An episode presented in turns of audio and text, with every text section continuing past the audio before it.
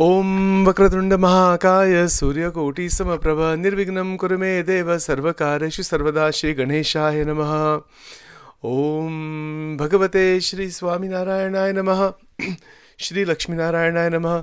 श्रीनरनारायणाय नमः ॐ नमो भगवते वासुदेवाय ॐ नमो भगवते रुद्राय ॐ ऐं ह्रीं क्लीं चामुण्डाय, विचे सर्वमङ्गलमङ्गले शिवे सर्वार्थसाधिके, शरण्यत्र्यम्बके गौरि नारायणि नमोऽस्तु ते श्रीगुरुस्तोत्रम् अखण्डमङ्गलाकारं व्याप्तमेन चराचरं, तत्पदं दर्शितमेन तस्मै श्रीगुरुवे नमः। अज्ञानतिमिरान्धस्य ज्ञानाञ्जनशलाकया चक्षुरुं मिलितमेन तस्मै श्रीगुरुवे नमः। गुरुर्ब्रह्मा गुरुर्विष्णुः गुरुर्देवो महेश्वर गुरुरेव परं ब्रह्म तस्मै श्री गुरुवे नमः श्रीगुरुस्तोत्रम् Welcome to Daily Satsang. We are continuing our contemplation on what is the Brahman, what is the Atma, and what are the related ideas about this. So, along those lines, I want to um, go into a little bit more detail today regarding the Atma Tattva, or you can also call that Shiva or even Parashiva if you want. Depends how you look at it. So, um, there are five considerations with regards to the Atma. So, one is, of course, Chit. Chit meaning the power of self revelation by which the Supreme shines by himself. In this aspect, the Supreme is known as Shiva. It is a Swayam Jyoti. So, let's talk about that. It is a it is a shining of the divinity naturally from within rather than something that is dependent. So, for example, when we are hungry, we have to have food to satisfy the hunger. That is a dependent, it's called paradhin. But the Atmic realization is such that it is naturally enlivened, it is naturally filled with joy. That is its nature. So, the Atma, whatever it actually is, is our actual self. It's who we are. But we don't know that. We're not aware of that. We're entangled within Prakriti, but we don't know that this has come up. We don't realize that the Atma is a part of the, or, or it has the same type of equality as the Brahman. It is a non physical entity. It is a non mental, it's beyond the mind also. It is a spiritual entity. And that is who we are. So, the illusion that covers the Atmas is the problem, or that's, the, that's what's there. The illusion is what? The Atma doesn't know itself. Know thyself. To know thyself, as we have been t- examining, the importance of Guru Tattva and scriptures is definitely there. Why is that the case?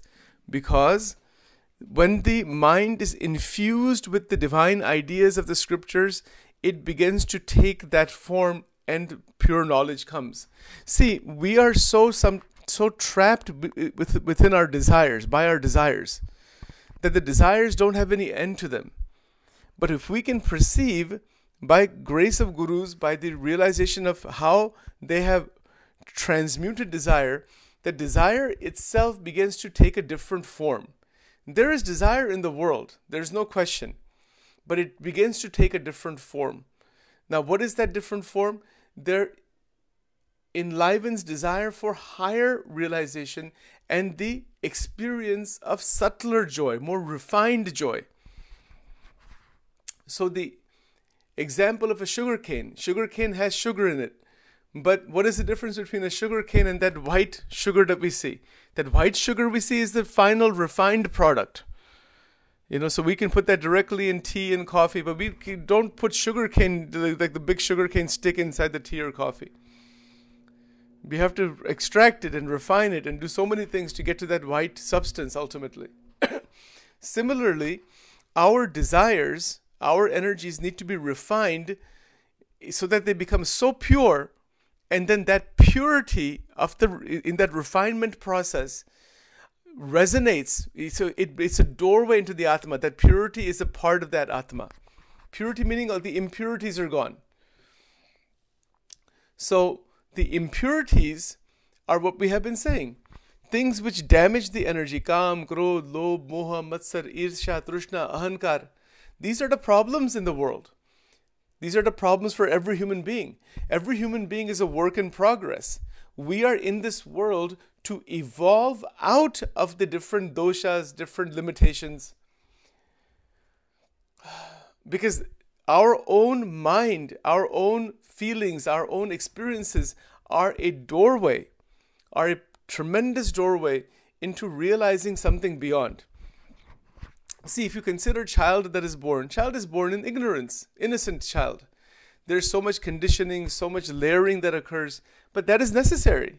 The child is born in this world, but the wisdom of the rishis, the wisdom of the scriptures of the Sanatana Dharma, is such that it teaches us how to utilize this body, this mind, this the, the, the interaction with the world for uplifting ourselves into the Atmic realization so the Atma can shine beautifully.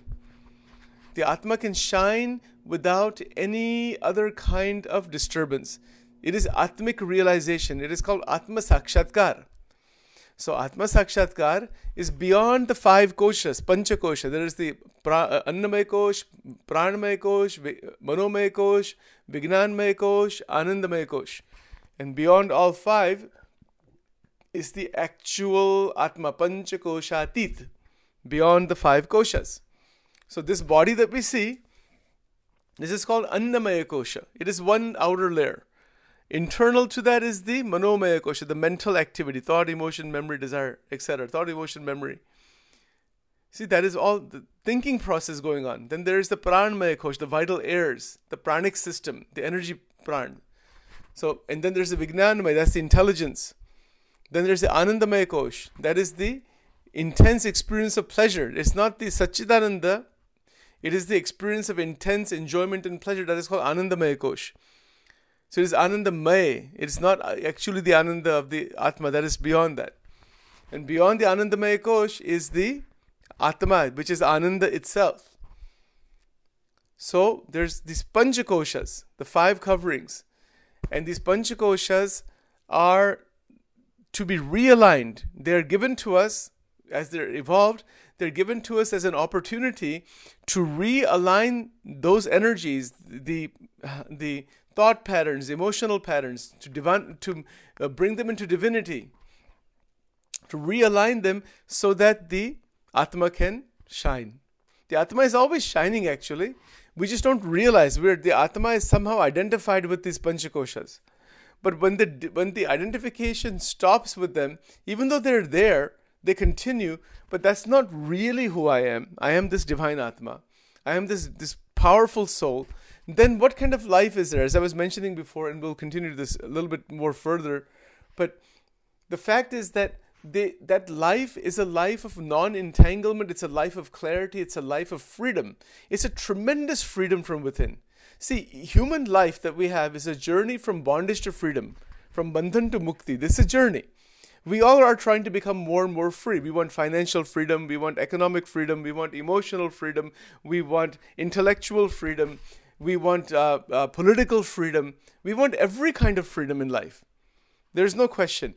But the fact of the matter is that the ultimate freedom is the liberation of the soul from the entanglements of within the Panchakoshas, within the three bodies, Sthul Sukshma Karan, within the three gunas, that is the ultimate freedom. So that ultimate freedom is what we're seeking. That ultimate freedom is what where tremendous truth actually exists. Otherwise, one can continue running in this world blindly. You know, rather than running blindly in uh, in this world, it is possible to interact in this world with eyes wide open, with gnana drishti with divyadrsti, with the divine vision, that is to see everything as Shiva, everything is the Brahman, everything is God, everything is Guru. That is one way. Otherwise, if we don't see it that way, then we get very much lost inside this, this world of world of Prakriti, which is endless. So it is a change in vision of the outside world and then to realign all of the koshas. Now, how are they to be realigned? For, so, with the physical body, I think it's fairly easy to understand. We have to keep the body very healthy within a certain range, within a certain function. That best level of function of the human body that is also dictated by the human mind. You know, so the mind is the is the is the one in charge actually of this body. And then who is in charge of the mind? That is the Atma. So the mind is like the chief minister and the Atma is like the king. There's a Vachanamrut called Rajniti. Vachanamrut, Rajniti nu Vachanamrut. Gadhada number 12. Gadhada Madhya 12 Vachanamrut. In there, this is described that this is the city of nine gates, as the Gita will say. Bhagavad Gita says this human body is the city of nine gates. There are nine openings in the body. And in that, in the city of nine gates, the mind is the chief minister. And, and who is in control of the mind? The Atma. But the Atma is forgotten itself, so the mind has become everything. The chief minister is acting like the king, and that is the difference. So that once we realize that the Atma itself is the king, then the mind is going to follow according to that. But this is where upasana, sadhana is needed. Mind has to be given sadhana. Sadhana is invariably necessary.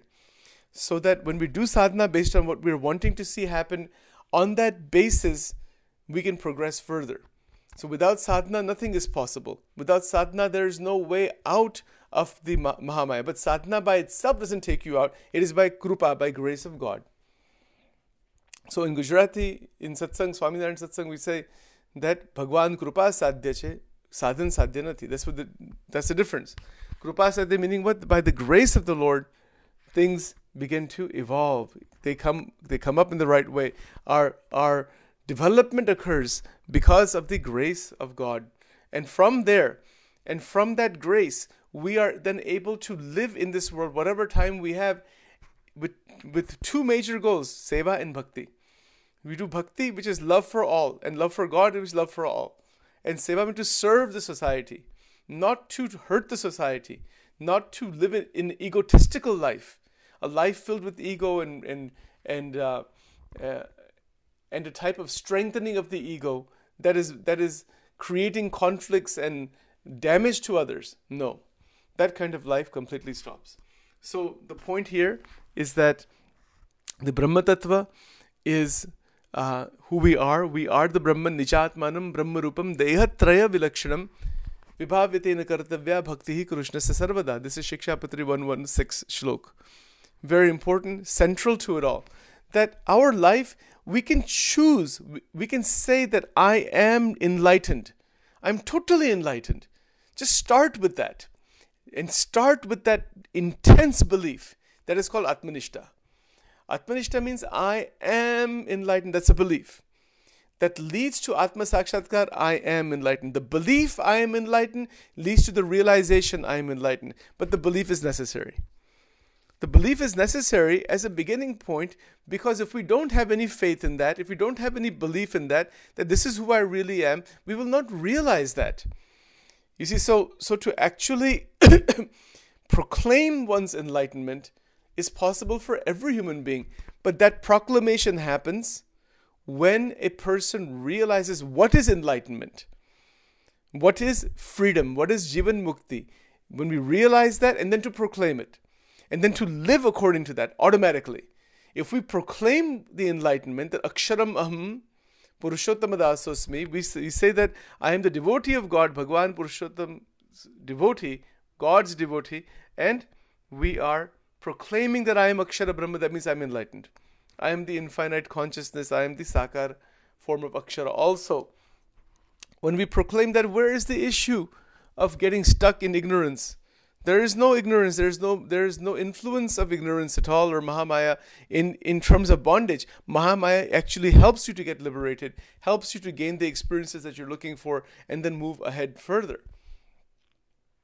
So when we proclaim to believe firmly that I am the Akshara, I am the Atma, I am the Brahman, this is who I am. That's a belief, it's a mental quality.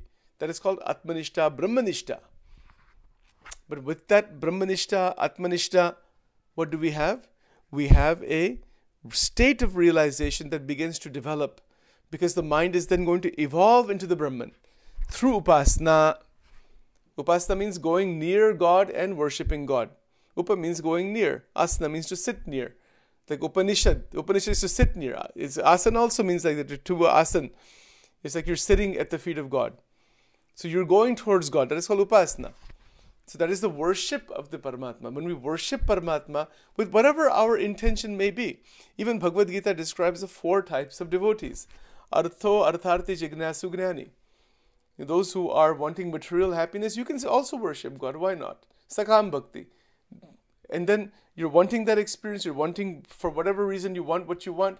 You get that, and then you go into Nishkam Bhakti. You get what you want, then you go into Nishkam. Then, you, then because the difficulties of the sansar will not touch you. This is where, particularly, the bhakti of the goddess Durga and bhakti of Shiva, Shiv Shakti Bhakti is, is invariably necessary while living in the sansar simply because there are so many problems in the sansar, so many difficulties, and we want protection. We want protection from that. So we see all the weapons in the hands of the gods and goddesses in the Hindu pantheon.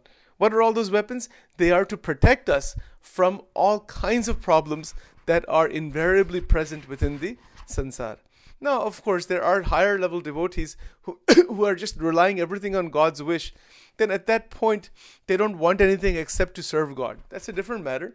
That is that is a param nishkam bhakti. They don't want anything except just to serve God.